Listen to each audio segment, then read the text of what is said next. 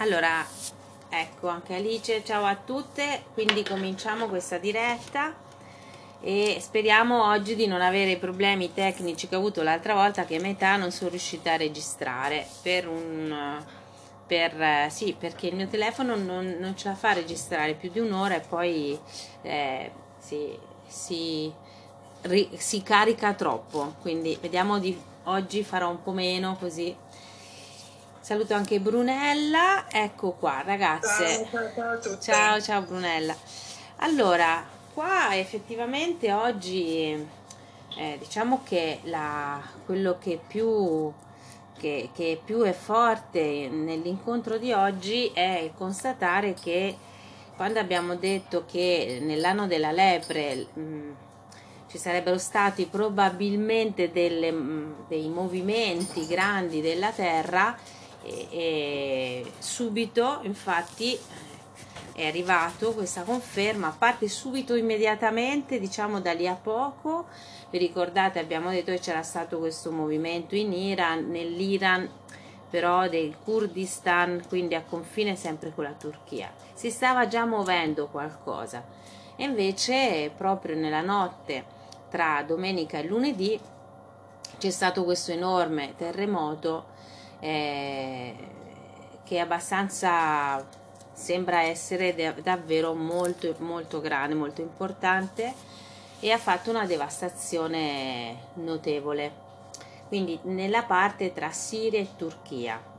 Al confine tra Siria e Turchia, dove c'è l'epicentro, ehm, sembra essere qualcosa di abbastanza epocale perché per quello che ho letto io eh, si sta, si è, sembra che si sia spostata una, un'intera faglia, cioè un'intera area dell'Anatolia di alcuni metri, quindi vuol dire che questo movimento eh, della Terra è veramente grande.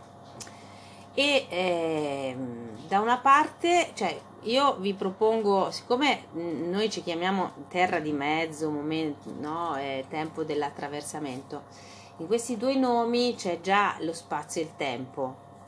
E eh, per come si sta muovendo subito, come risponde la Terra all'energia della lepre, eh, è talmente puntuale che bisogna un po' eh, guardarla non solo con gli occhi del disastro però perché se guardiamo solo la parte del disastro, eh, appunto facciamo il telegiornale, io non voglio fare, tante volte lo dico, non, non è il mio scopo informate, guardatevi semmai quelle notizie lì che appunto non ve le consiglio perché ovviamente quando un fenomeno del genere supera eh, i, i 7 gradi della scala Mercalli possiamo immaginare cosa, cosa ha provocato insomma migliaia e migliaia di, di morti però se guardiamo la cosa più da, dal movimento della Terra, mi viene da dire due cose. Intanto tempo e spazio. È successo nella notte di luna piena.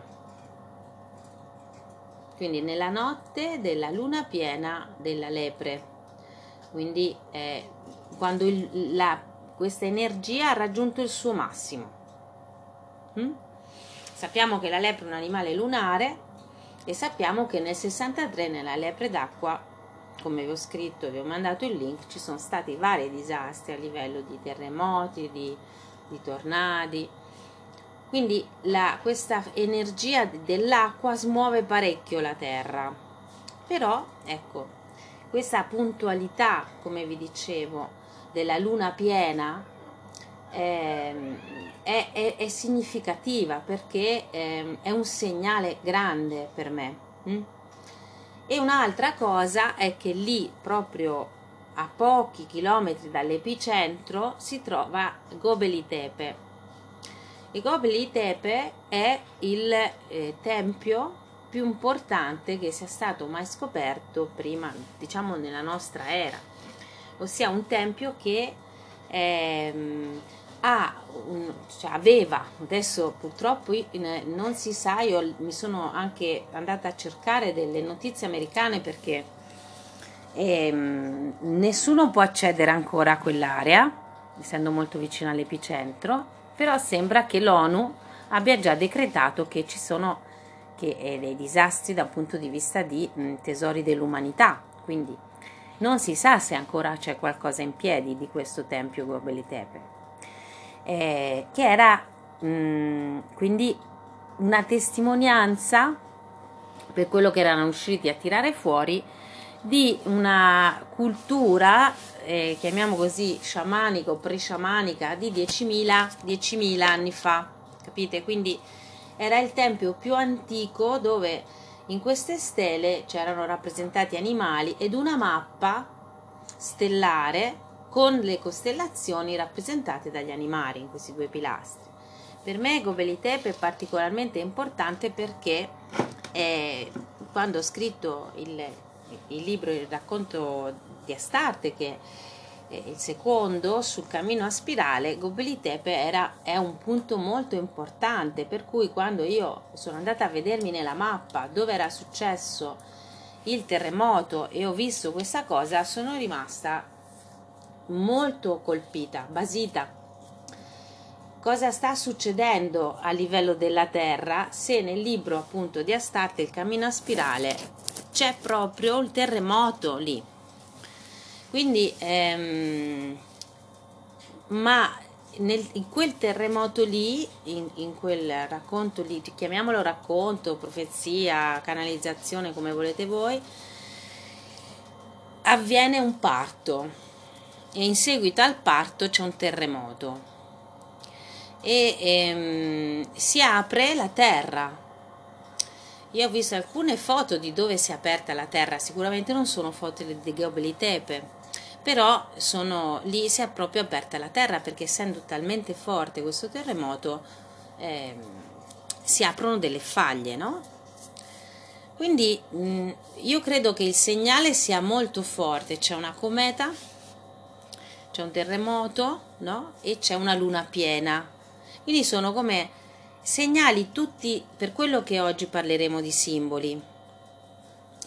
Perché è come se il cielo ci sta parlando con un linguaggio e ovviamente per noi, ehm, voglio dire, ovviamente per noi esseri umani, no? Eh, quanto è difficile andare oltre la morte, quanto è difficile andare oltre a, a, al disastro che questo rappresenta, al vedere città distrutte, no? ehm, a, a, sentire perché poi non so se voi lo sentiate ma eh, io sono da quella notte lì io sento un'agitazione qualcosa che sta come un motore che si è acceso ehm, lo sento nel, nell'aria sento che ovviamente eh, si sta muovendo qualcosa sotto che poi chiamate le faglie eh, della terra o pensate che fino, a, fino alle 7 di mm, martedì mattina, cioè di, penso di stamattina, c'era l'allerta tsunami sulla Sicilia. Perché? Perché non lo sapevano, non lo sapevano cosa queste scosse così grandi che ce ne sono state una infinità, più di 300, capite? 300, eh, ovviamente non 300 di quella de, dei picchi, ma di tutte le altre che seguono, eh, non sapevano questo a livello del Mediterraneo cosa avrebbe eh, provocato, no?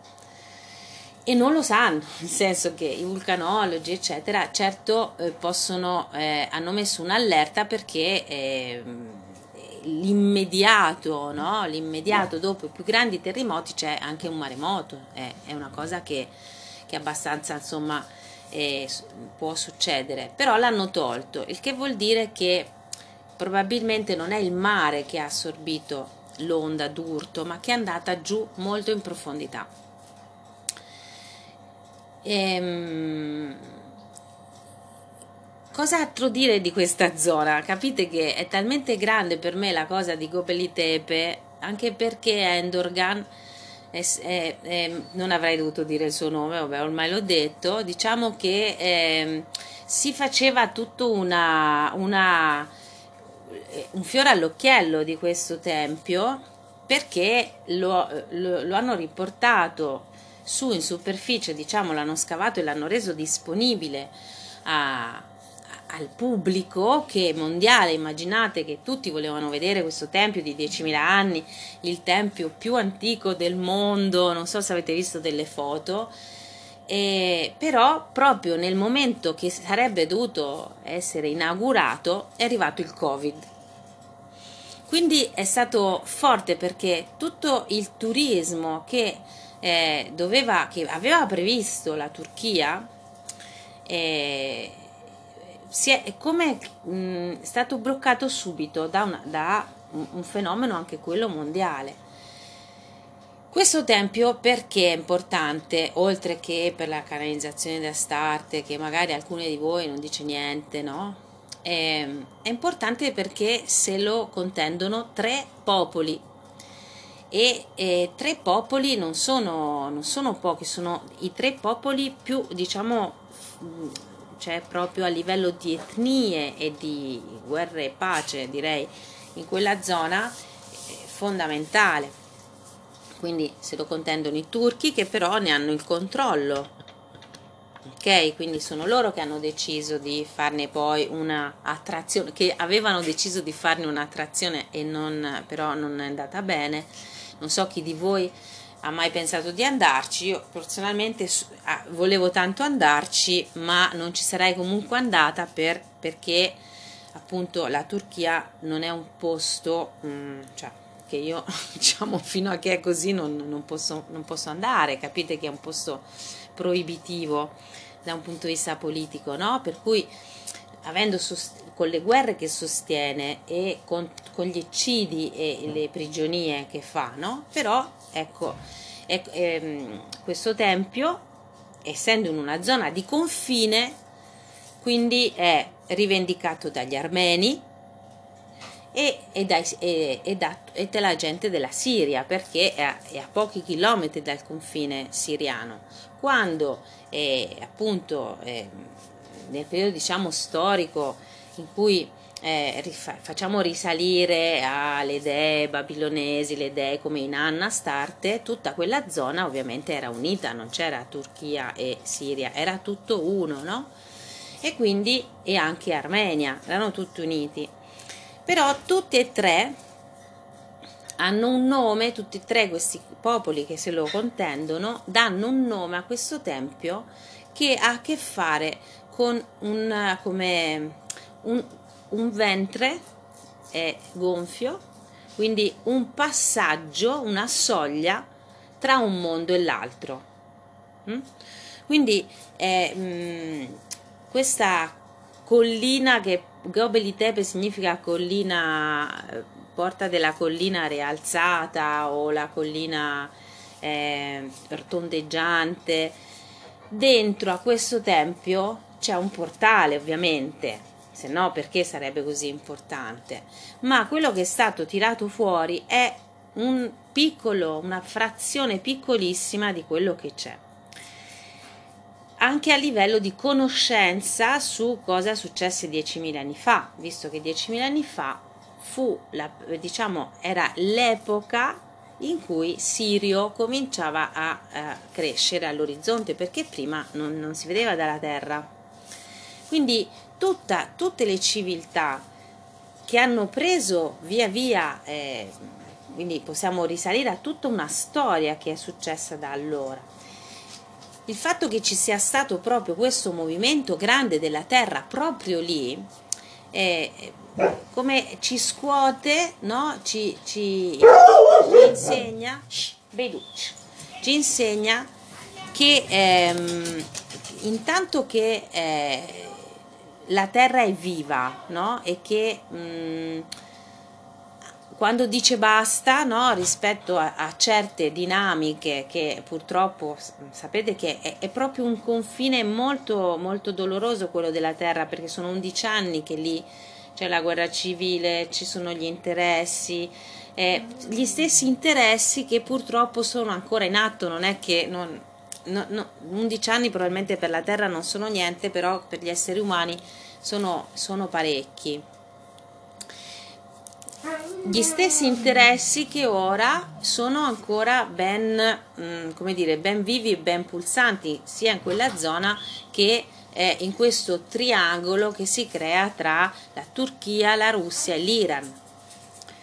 E mi dispiace molto dirlo, però insomma penso che alcuni di voi eh, capiscano che eh, questi tre ah, sono accomunati da delle tristi eh, situazioni molto tristi, no? di eh, grandi privazioni dei diritti umani e, e, si sono come macchiati di tanti di quelle ingiustizie in questi ultimi vent'anni, trent'anni che, che quella appunto dell'Iran, è, pensate, Iran manda, ehm, sembra, eh, sembra io quello che leggo, ma no, ovviamente non è certo una notizia che vi do per certo, però sembra che l'Iran mandi ehm, armi alla Russia no? e anche la Turchia, mentre tutta l'Europa le manda all'Ucraina. Quindi questo triangolo che c'è lì è, è come un sostenere tutta una economia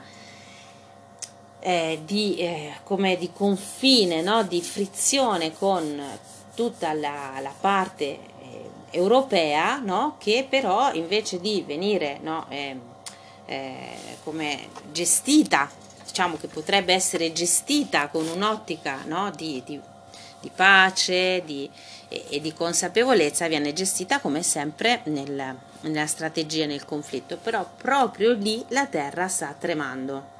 Ok, sono stata chiara, quindi c'è tutto il fatto che probabilmente Gobeli Tepe non esiste più e ancora non lo sappiamo, quindi quella porta è stata richiusa e dall'altra parte è come se lì ci dice la terra, qua ehm, come dire, questo è un portale della morte, ecco io non vi posso dire altro, io sento che è così, sento che a volte, come diceva il De Garda, ehm, ci sono tre, il De Garda diceva che ci sono tre modi di guarire, il primo è il canto, quindi prima si può guarire con il canto, è la prima fase, no? la, le cose più, eh, quelle che si possono guarire con il canto, il primo, quella è la prima, la prima cosa.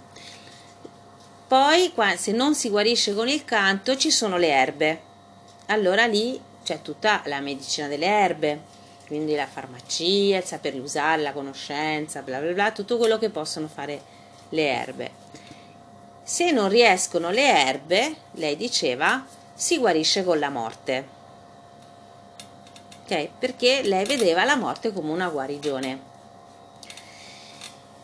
Sicuramente non per il corpo, direi io, ma è una guarigione dell'anima e c'è qualcosa lì della terra, in quella terra, che deve guarire in un modo o nell'altro, in un modo che solo la terra sa come deve fare, perché tutti gli interessi che sono stati messi lì, il Gazprom, quel, quel, il, perché tutta la questione della Siria è venuta fuori per far passare un gasdotto, eh, sempre russo, eccetera, eccetera, e ehm, la questione dell'Iran alla fine è una questione di inter- grandi interessi sul nucleare, sono, sono le due cose, sempre delle risorse della terra che stanno finendo per distruggere la terra, quindi possiamo parlare di terricidio e anche di, come sempre, guerra e terricidio vanno insieme.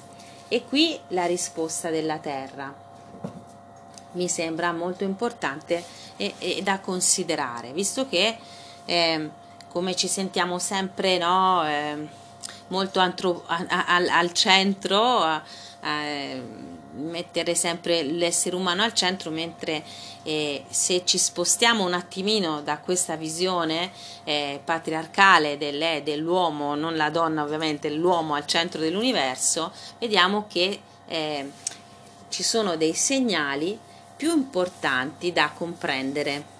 E qui andiamo a capire come, come faccio a capire i segnali in un momento come questo, no? un momento di paura, perché ovviamente se la terra ci trema sotto i piedi eh, n- non c'è niente in noi che non tremi, capite? Perché noi siamo terra, quindi il nostro corpo è terra, se la terra trema, trema tutto tu, trema anche lo spirito, capite? Nostro, la nostra anima è dentro al corpo, no? Quindi la nostra madre trema, trema nei luoghi dove c'è stato più ingiustizia, più, eh, eh, più abuso, più violenza, eh, trema si scuote, si deve pulire.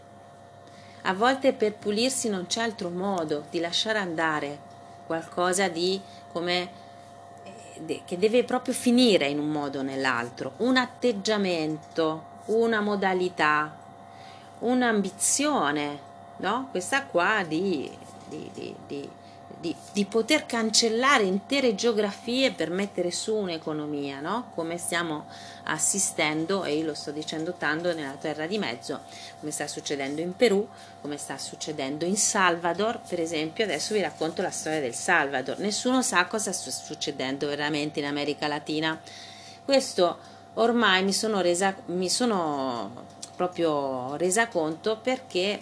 Eh, una mia cara amica insegnante universitaria eh, di francese di Parigi mi ha mandato un volantino di solidarietà a una donna del Salvador che in questo momento è perseguitata e la situazione politica che c'è nel Salvador non è tanto diversa da quella del Perù, solo è più avanti, nel senso che oltre le proteste che ci sono state, sono proprio state criminalizzate delle persone e sono state costruite delle carceri, pensate, con una capienza di 40.000 persone. Come, come hanno fatto? C'è un progetto o no? Come si fa a pensare una cosa del genere? Quindi questo nel, nel Salvador, che è un, paesino, un paese piccolo, quindi che probabilmente non, non tocca gli interessi a livello di comunicazione in Italia perché non ne parla nessuno, però ci dà un po' l'idea di cosa stia succedendo in tutta l'America Latina, in Messico, in Brasile, in Colombia, ci sono tutte situazioni esplosive perché? Perché eh, le, le, per le multinazionali, quindi perché non ci sono risorse, il leitmotiv è sempre lo stesso, non ci sono risorse, le risorse stanno finendo a livello di, di petrolio, eccetera, e quindi si, van, si vanno a prendere dove eh, le risorse minerarie dove ci sono, ma non in una maniera equa per dire le compriamo, cerchiamo di fare dei trattati che dovrebbe essere, no, no, le andiamo a prendere con la violenza. E quindi ehm, questa, quello che succede qui al lato, che sarebbe la Turchia, succede anche lì. E quindi ehm, questo insieme, questo filo che vi voglio far cogliere, sempre lo stesso è sempre che per sfruttare la terra ehm, devo mettere in atto questi sistemi di controllo estremi e in questo momento sono come tutti lì belli parati, no? Però ehm, la terra dà dei segnali, la terra come se ci dice svegliatevi, non può, no, così no, così no, non può andare, così non, non, si può continuare, no? Perché siete appunto, eh, avete costruito cose che mh, mm, non, non sono compatibili con la terra, ok? Non, non possono andare oltre. Per me il segnale ovviamente è questo, non che non ci siano sempre stati terremoti, non voglio dire questo, ma perché bisogna leggere eh, il linguaggio simbolico. Che, eh, per questo no? Eh, parlare di simboli. Per leggere un linguaggio simbolico io eh, devo arretrare nel linguaggio verbale, cioè non posso eh, credere nel linguaggio verbale e eh, come dire, devo scegliere quale linguaggio devo, al mio cuore parla, no?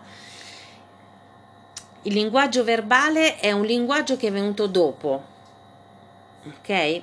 Negli esseri umani mh, mm, è l'ultimo linguaggio. Quindi prima di tutto c'era un linguaggio talmente simbolico che non c'erano bisogno neanche le, delle vocali per dire che c'erano solo nelle lingue antiche solo le consonanti e le vocali erano intime, cioè non si potevano neanche scrivere perché la musica determinava tantissimo, tantissimo eh, l'anima, influenzava tanto l'anima del, de, di chi ascolta. Quindi ehm, c'era tanta magia, tanta adesione all'energia di Madre Terra, che sarebbe la magia, che eh, si stava ben attenti a utilizzare anche i suoni in un modo eh, accorto, direi, o comunque così, fa sem- così ci dicono le lingue antiche, tra cui per esempio l'ebraico, che è una lingua molto magica, eh, che non, non, si sa più che versione avesse, perché non, non, pensate, nonostante il popolo ebraico sia straordinariamente conservatore e assolutamente focalizzato nella propria tradizione, eppure l'ebraico antico si è perso come lingua orale. Come mai? Perché l'oralità appartiene alle donne. Sempre, capite? C'è questo passo importante, tutto ciò che viene dal momento in cui viene scritto vuol dire che è già patriarcale, perché nella cultura matriarcale, la cultura delle donne, non non si, non si scriveva alla leggera, non si lasciavano tracce alla leggera, perché si sapeva che ogni traccia che si lascia si segna, è un segno, si segna, diciamo, adesso noi chiamiamo universo, multiverso, non so neanche come chiamarlo, il Tao, il, l'insieme delle onde, si fa un segno nell'universo, si lascia una traccia e questo non è saggio perché quella traccia, generazioni dopo, la possono interpretare, rigirare o, utilizzare in malo modo. Capite? Quindi bisogna come è molto importante non lasciare tracce a livello spirituale, no?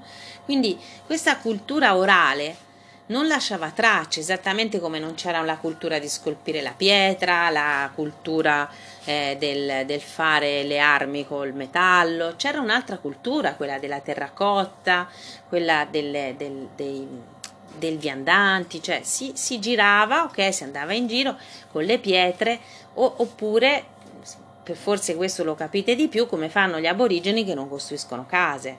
Perché? Perché non ce n'è bisogno per loro, capito? Perché loro non hanno neanche una lingua eh, verbale come la intendiamo noi, perché prima di tutto sono telepatici, quindi loro ci, come sono un esempio di quello che potevamo essere noi prima, no? ehm, collegati quindi a un piano simbolico, questo vi voglio dire, sto, totalmente simbolico, che era il primo linguaggio. Il termine simbolo eh, vuol dire è qualcosa che unisce i livelli, cioè chiamiamoli livelli, mondi, le percezioni.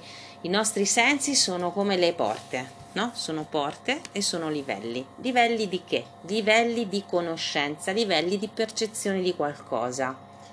Attraverso le cinque porte io vedo, sento, conosco, mangio, ok? Mi sto in relazione a, alla dimensione in cui sono, corporealmente e non solo attraverso i cinque sensi che sono anche gli cinque elementi. Il linguaggio simbolico mette insieme questi livelli, quindi li mette insieme i sensi, l'ambiente e la percezione dell'ambiente, che è un altro fatto ancora, l'interpretazione. Quindi li unisce truc, in qualcosa che spesso è una traccia, che è un segno o un disegno.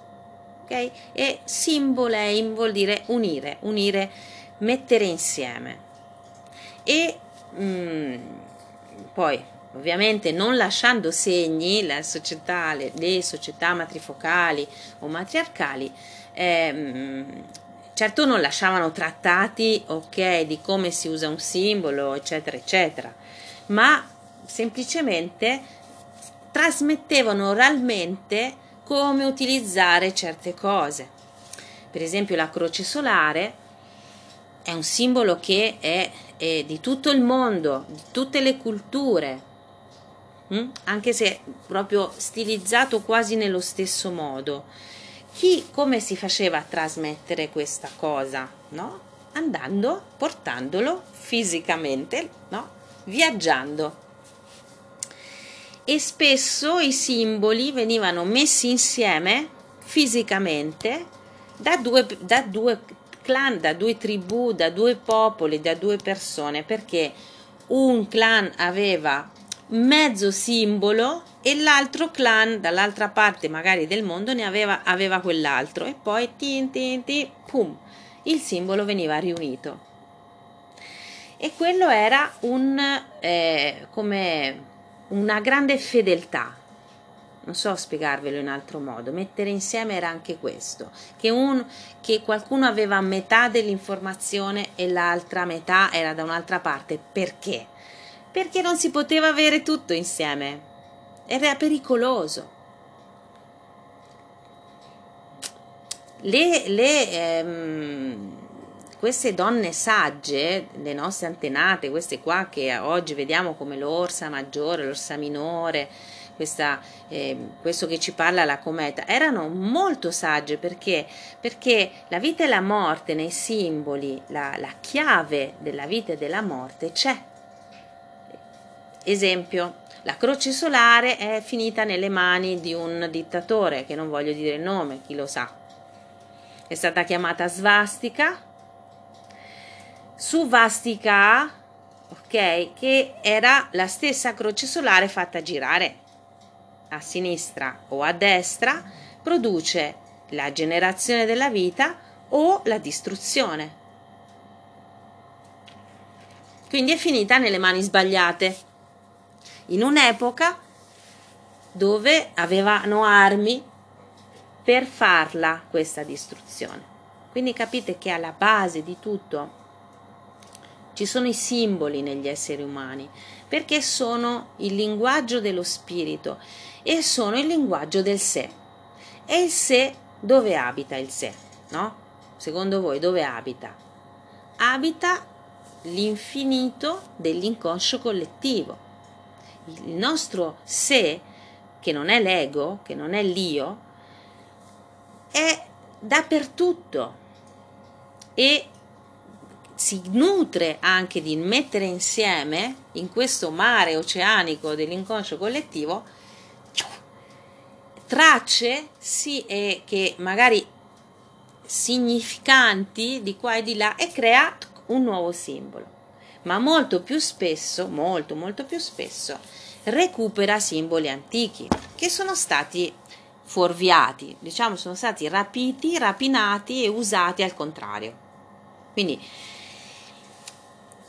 Diciamo che è stato una adesso è già quasi finito il tempo e mh, mm, questo qua della svastica è uno, un esempio come l'iceberg giusto perché per sintetizzare ma un altro simbolo che è stato rovesciato è quello di Venere.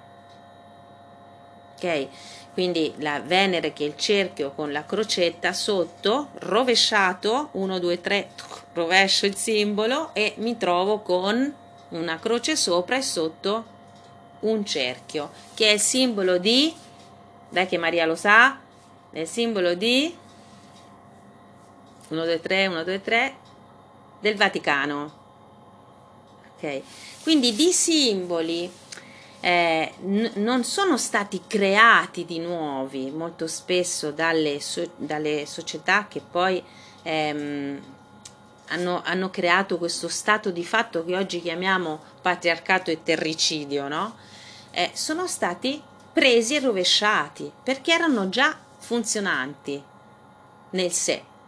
Vittorio già era qualcosa di già fatto perché è molto più comodo, è molto più funzionale prendere qualcosa che già funziona piuttosto che inventarne uno nuovo. Devo rischiare, devo conoscere molto di più, lo devo mettere alla prova. Ok? Quindi diciamo così, il linguaggio dei simboli mi serve a comprendere il sé, perché ehm, il sé non, non parla, capite? Non ha un linguaggio verbale. Anche i geroglifici, anche la scrittura cinese, che si chiamano ideogrammi, era sempre prima del verbale. Noi ora, come esseri umani, siamo arrivati a un linguaggio verbale che è molto povero e, e, si è impoverito tantissimo e quindi quando si impoverisce il linguaggio si impoveriscono i pensieri e, se, e si impoverisce la, la, capacità di conoscere. È come se i nostri cinque sensi si fossero eh, come depauperati, un po' rammolliti, non, non abbiamo come eh, si, siamo mutati di fatto con questo linguaggio verbale perché eh, le nostre percezioni sensoriali potrebbero essere molto molto più grandi e per recuperarle dobbiamo fare delle pratiche perché se non facciamo nessuna pratica è come se usiamo un 20% di queste finestre sul mondo e quindi del mondo capiamo molto poco e verbalizziamo ancora meno. Quindi questa progressiva eh, privatizzazione no, della, della, della, conoscenza è, è anche coinciso con la privatizzazione della terra, diventando sempre un appannaggio sempre di, di pochi, ok? E un accumulo di ricchezze da parte di pochi e un accumulo di potere da parte di pochi che decidono per tutti. Ok, questo poi è quello che è diventato il patriarcato. Quindi dal cerchio siamo passati alla piramide, quindi a, a delle strutture piramidali che però hanno sempre voluto e ne, hanno avuto necessità di essere riconosciute, quindi si devono inventare sempre dei modi per essere autorevoli, altrimenti quindi venivano da Dio, vabbè, quindi hanno dovuto togliere di mezzo la dea, che ci fosse solo il Dio, c'è stato un po' di lavoro, l'hanno dovuto fare oltre all'inventare il linguaggio verbale. Eh, però lo scopo è sempre stato conquistare la terra, quindi prendersi la terra e usarla. Diciamo che questo è un po' il filo conduttore che eh, ancora oggi noi nonostante eh, non andiamo più a fare le guerre con l'accetta, però è di fatto, eh, eh, diciamo, anzi ancora peggio perché all'epoca comunque eravamo più allenati, invece oggi i civili eh, sono come non sono preparati, però ci sono i primi che ci vanno di mezzo. Adesso eh, che sta per finire a meno di un minuto, termino e risaltiamo dentro, ok? Ecco. Ecco qua andiamo avanti vediamo se qualcuna l'abbiamo persa nel cammino in questo salto tra uno zoom e l'altro chissà come il teletrasporto se qualche parte di noi resta nel web non ce l'ho chiaro. Ecco forse siamo tutte di nuovo. Ecco e, e quindi questa, questa parte che vi sto raccontando che è una parte macro mi, mi serve a farvi comprendere quanto è importante eh, leggere i simboli perché mettere insieme gli eventi, i fatti, i, i, i luoghi, eh, la storia dei luoghi, perché altrimenti mh, mm, nella, nella, lettura superficiale dell'evento in sé eh, è come se stessimo sulla soglia del mare e solo guardiamo le onde che vengono e vanno sulla spiaggia. E vanno e vengono e vanno e vengono.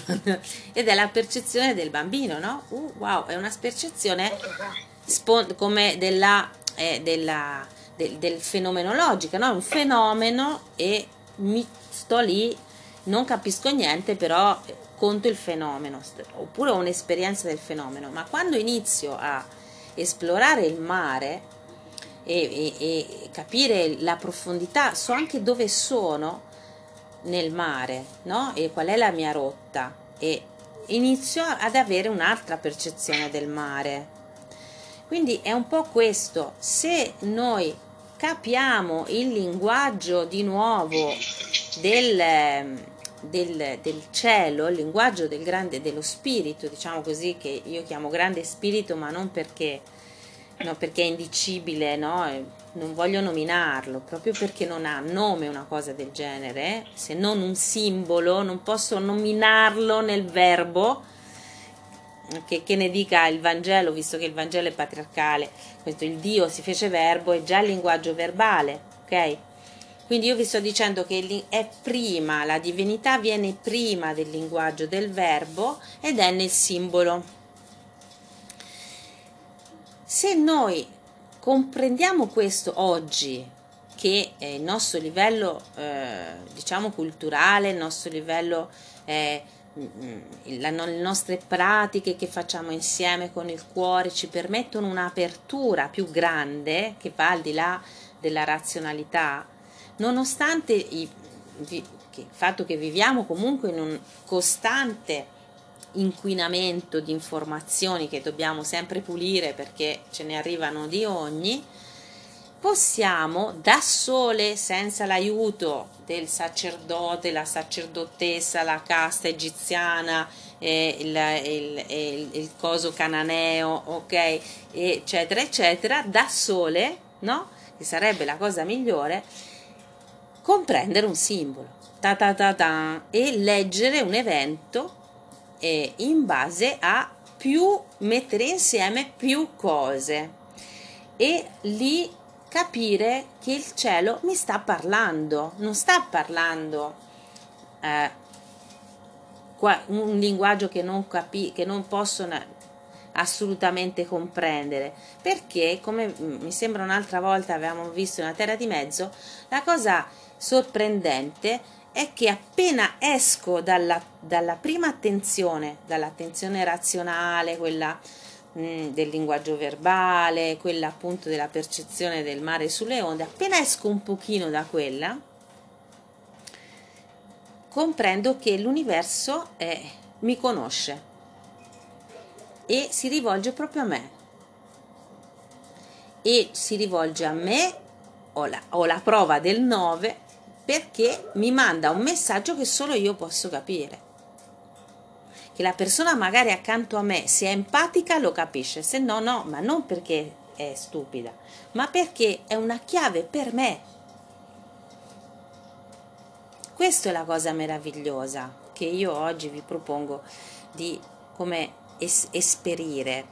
Abbiamo come preparato no? la, la terra e abbiamo visto, non so se l'avete già fatto, questa cosa della spirale, l'avete come già appianata un po' come ricoltivarsi la terra intorno ehm, e, e av- se l'avete fatto vi avrà dato delle piccole grandi soddisfazioni perché è, è, è come un grande passaggio per non sentirsi defragrate nel nulla come ci vuole il patriarcato e solo con la famiglia, no? Queste, eh, sapere che questa terra c'è.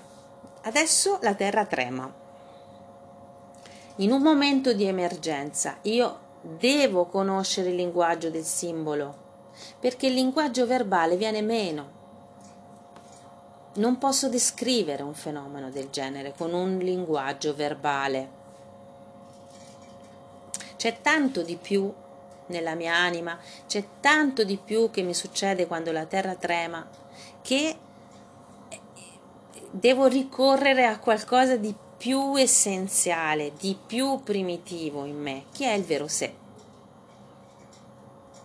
Quando l'ego la, ci lascia un pochino, non, non può morire, eh, tranquilla, l'ego non muore, per cui togliamoci questo, ah, oh, poverino, non posso, per, no, no, no, non faremo mai il funerale all'ego, state tranquille che finché viviamo c'è, ok? Quindi, eh, però ogni tanto... Eh, wow, esce, esce qualcosa, emerge da questo inconscio collettivo, questo mare inconoscibile, il nostro vero sé e improvvisamente lo capiamo, tac, capiamo il linguaggio del simbolo. Abbiamo una percezione nitida e netta, quella che, cap- che chiamiamo intuizione. Tac, ho intuito. E ho, quindi vuol dire che ho messo insieme più cose. Mm? Sento no, che quello, adesso questo è il passaggio, che lo, no, il passaggio successivo è sentire che parla proprio a me, ok? E che non ho più bisogno di richiamare appunto i Caldei, e, e Giordano Bruno e i frati Gaudenti, tutti questi intermediari. Non ne ho più bisogno, capite? Questo sarebbe il nuovo passaggio, che lo capisco da sola.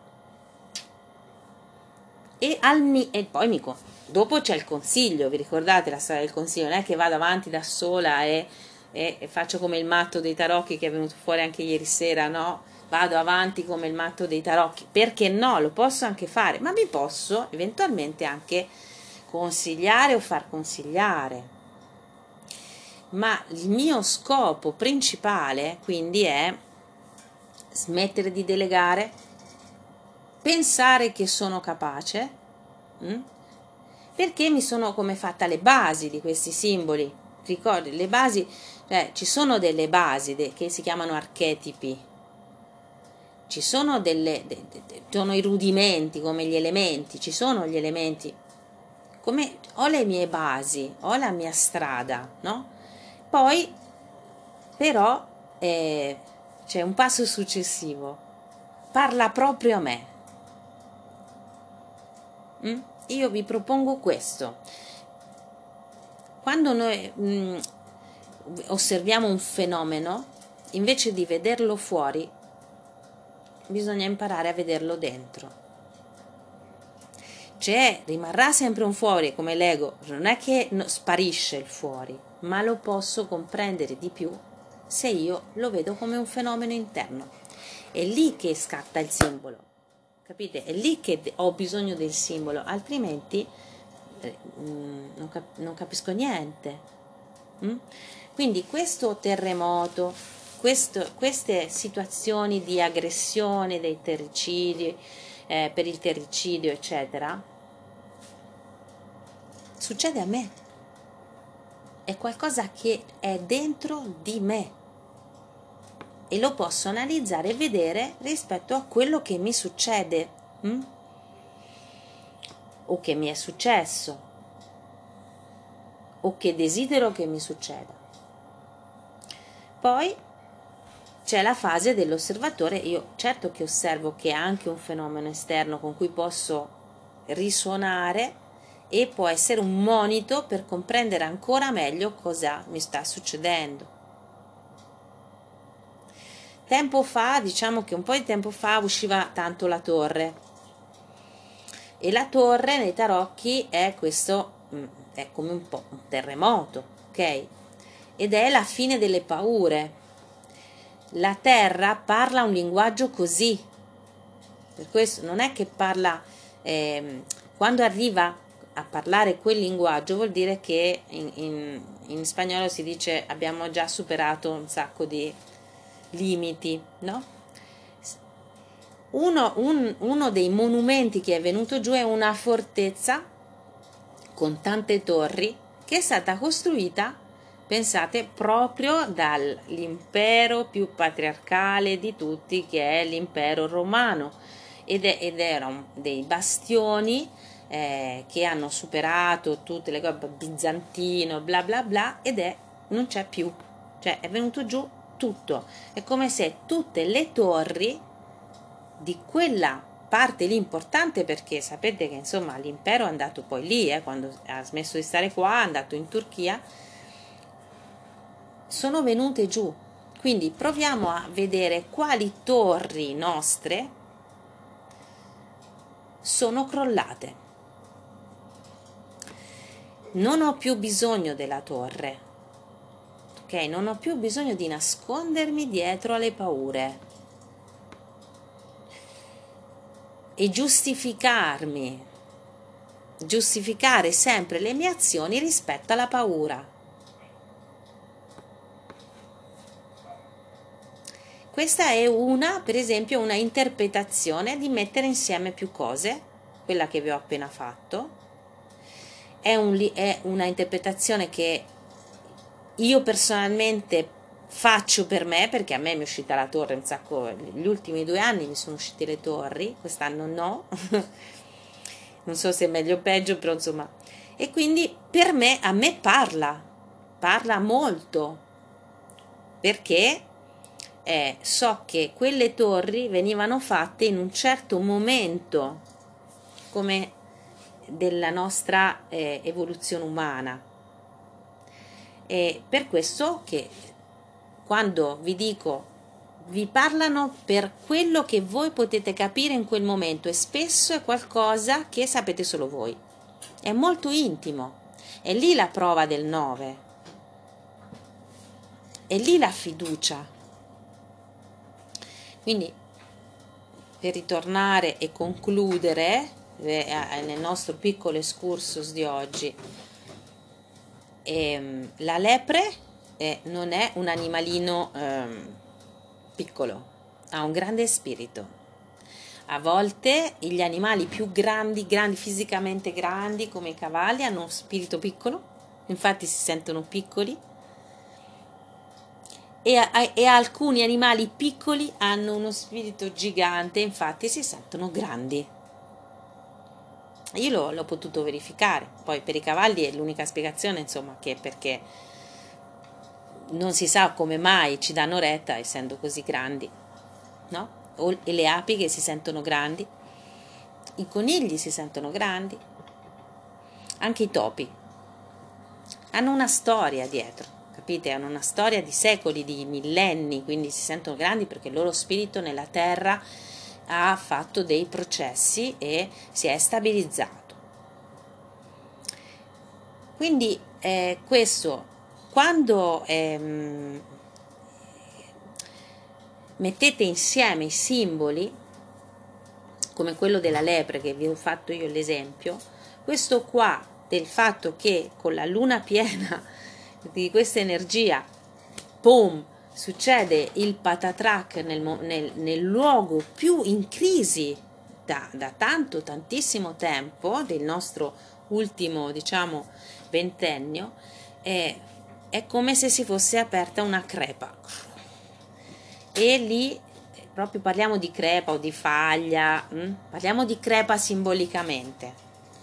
Si è aperta una crepa e come tutti i sistemi rigidi, quando c'è la rigidità viene giù tutto, come la torre. Ok? Tutto il sistema rigido basato sulla paura crolla. Quello che rimane in piedi è la cosa più ehm, come dire morbida, cioè quella più fluida, quella più adattabile quella che è già eh, un passo in avanti rispetto alle torri. Mm? Anche perché le torri e la luna sono un simbolo nei tarocchi, sono un archetipo importante, no? Quindi vi invito a in questa settimana della Terra di mezzo, ehm, prima di rivederci, magari tirare delle fila perché verranno fuori altre cose, vedrete, sapremo qualcosa di Gobelitepe, Tepe, qualcosa viene fuori perché adesso siamo solo all'inizio, diciamo, di questo anno qua e quindi mh, mm, vi invito a fare da sole, ok? Di mettere insieme il linguaggio del sé, mettere insieme cosa vi stanno dicendo a livello spirituale, non per sopravvivere, eh? perché di sopravvivenza ne abbiamo già, ok, ma per supervivere ok? Per vivere un po' più in alto e smettere di sta- e uscire dalle torri. Il consiglio sarebbe esci dalla torre prima che crolla. Ok, cioè datti da fa, c'è un tempo per tutto, smetti di stare a procrastinare e farti una ragione che la, terra, la torre non ti protegge.